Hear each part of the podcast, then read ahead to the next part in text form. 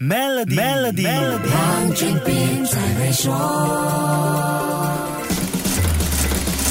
你好，我是黄俊斌。美国面对四十年来最严重的通货膨胀，欧洲的情况也同样糟糕。这些重要的投资市场通货膨胀率已经逼近百分之十。为了应付高涨的通货膨胀问题，美国联邦储备局大幅度的连环加息，欧洲央行也在七月宣布加息，这是欧洲央行十一年来首次加息。欧元区也结束了负利率时代，金融市场的大哥加息，各国的中央银行也跟着这么做，一时间扰动了全球市场。中央银行调高利率，怎样影响我们？投资呢？身为投资者的我们又应该怎么面对呢？听听 Maybank 高级执行副总裁，也是贵宾私人财务管理的总管 Miss Unishan 怎么说？如果中央银行经常调整起息的速度和幅度，那对投资市场是不好的，因为这样会对市场造成更多的不定性。在这样的环境里，投资者应该把注意力放在长期的投资目标，避免被市场的起起落落影响。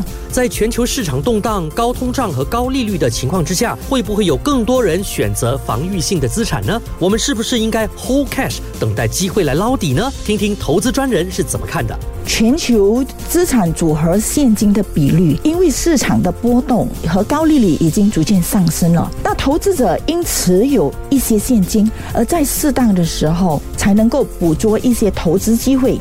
利率上升的环境市场里，市场往往会波动比较大，那也代表投资者会有很多投资机会注入股值偏低而且基础和盈利面好的公司。